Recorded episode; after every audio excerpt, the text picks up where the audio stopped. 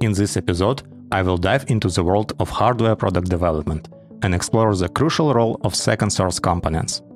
When creating a hardware product, it's common to rely on various individual components that serve as the building blocks for the final device. However, factors such as component shortages or end of life cycles can disrupt the supply chain and require the need for substitute components. I discuss the challenges that arise from these situations and share valuable insights of managing, choosing, and validating substitute components before integrating them in your product. I will touch the risks involved and strategies to ensure a smooth transition to second source components, minimizing disruption and maximizing product stability. Stay tuned!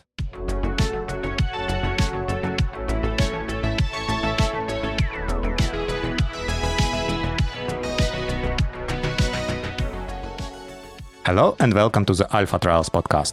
If you're a new tech manager, you'll find plenty of useful insights and practical tips to help you navigate your new role with confidence. This podcast is all about sharing efficient techniques, best practices, and stories from successful tech managers. I'm your host, Alex Kuzmuk, Senior Technical Program Manager at one of the biggest tech companies in the world. Let's get started. Once I was working on a product where we had a small electromechanical relay that provided customizable digital output for users. They could use it to operate external systems by connecting a pair of contacts. We choose a tiny 5 volt relay for this application to fit into our compact enclosure.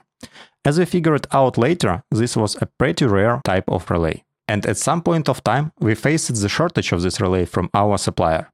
We managed to find another type of relay from another manufacturer and used it as a substitute in the product. The relay we chose was a rare type, and at some point we faced a shortage from our supplier.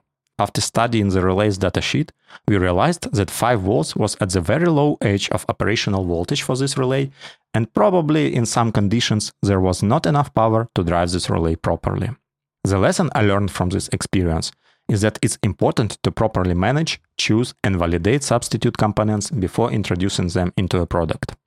When creating a hardware product, you rely on many various individual components, which are building blocks for your final device. Sometimes these components reach the end of their life cycle and they need to be replaced with a substitute. Or you might face a shortage of components where a supplier can no longer provide them in enough quantities or lead time increases dramatically. All this means that you need to have a plan B. And what is your plan B and when do you need to prepare it? For hardware products, plan B is to use and manage second source components. Second source components are essentially different versions or equivalents of the original component provided by alternative manufacturers. These components serve the same function or purpose as the original, but may have variations in specifications, features, or implementation details.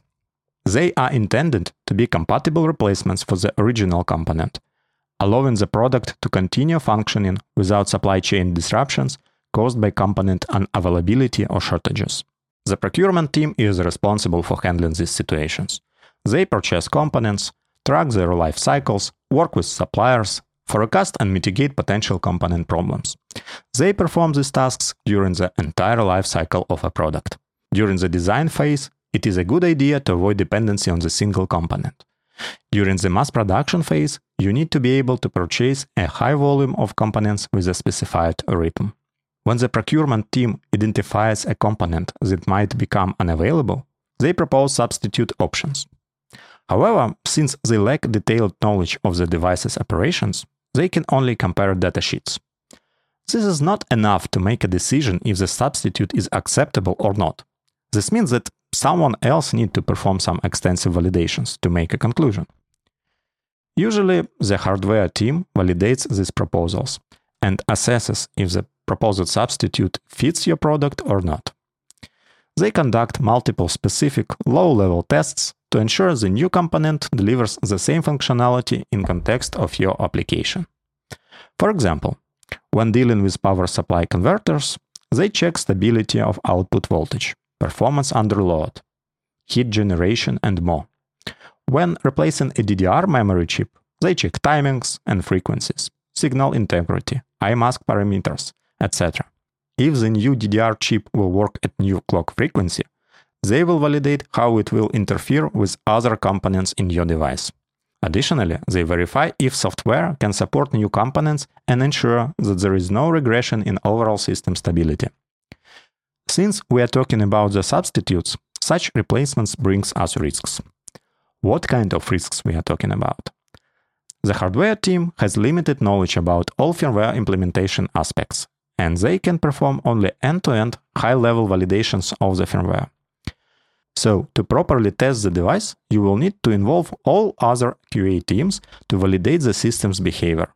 Proposed substitutes might operate almost like original components, but still have some differences in details of implementation of some features.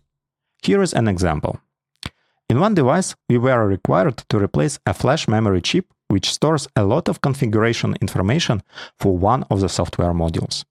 Procurement team came up with a proposed replacement the hardware team validated it and assessed that the system with the new flash chip worked properly. So we started to produce devices with this chip. Later on, we noticed a degradation in the field. This software component was not performing properly for some users. After the investigation, we identified that software module was failing to read all parameters fast enough, so timeout occurred we figured out that software was configured to work with a flash chip in double input-output mode.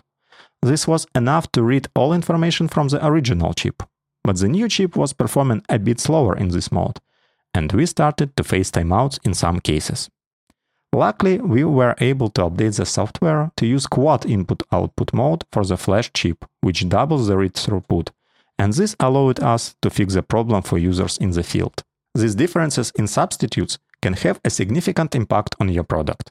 You can do rough estimation by analyzing datasheets of the individual component, but the final conclusion can be made only after a full regression cycle of your device in all operation modes and environments. The problem here is that these regression cycles might be time consuming and quite expensive. Validation cycle can take weeks and sometimes you can't wait that long. In cases when your QA team is located far away from the factory, prototype shipping might cause additional delays in the overall validation process. Does it make sense to do a full regression test cycle for every component that you are supposed to change? This might not be practical or efficient, and there is a temptation to skip testing activities for some components, especially for passive ones. You might just not have enough resource to run all these tests, so you need to find the balance. It's crucial to adopt a strategic approach here. Instead of testing each component individually, a viable option might be to run a full regression cycle only for every batch of devices that include any new components compared to the previous batches. This will help you to optimize costs in case you often have multiple substitutes to validate. Also, such batch tests are important even if you previously validated each included component separately. Why? Because components might interfere with each other. Here is an example. Some time ago, we were testing a new release candidate firmware in a new pool of beta trials devices. Metrics showed us about 50% of devices went offline after the over-the-air update. This issue hadn't occurred before during our validation process, so we were uncertain about the root cause. We tried multiple assumptions, but failed to reproduce this issue on our end. After additional investigation and trial and error, we identified that the problem is happening only on new device revision devices manufactured recently.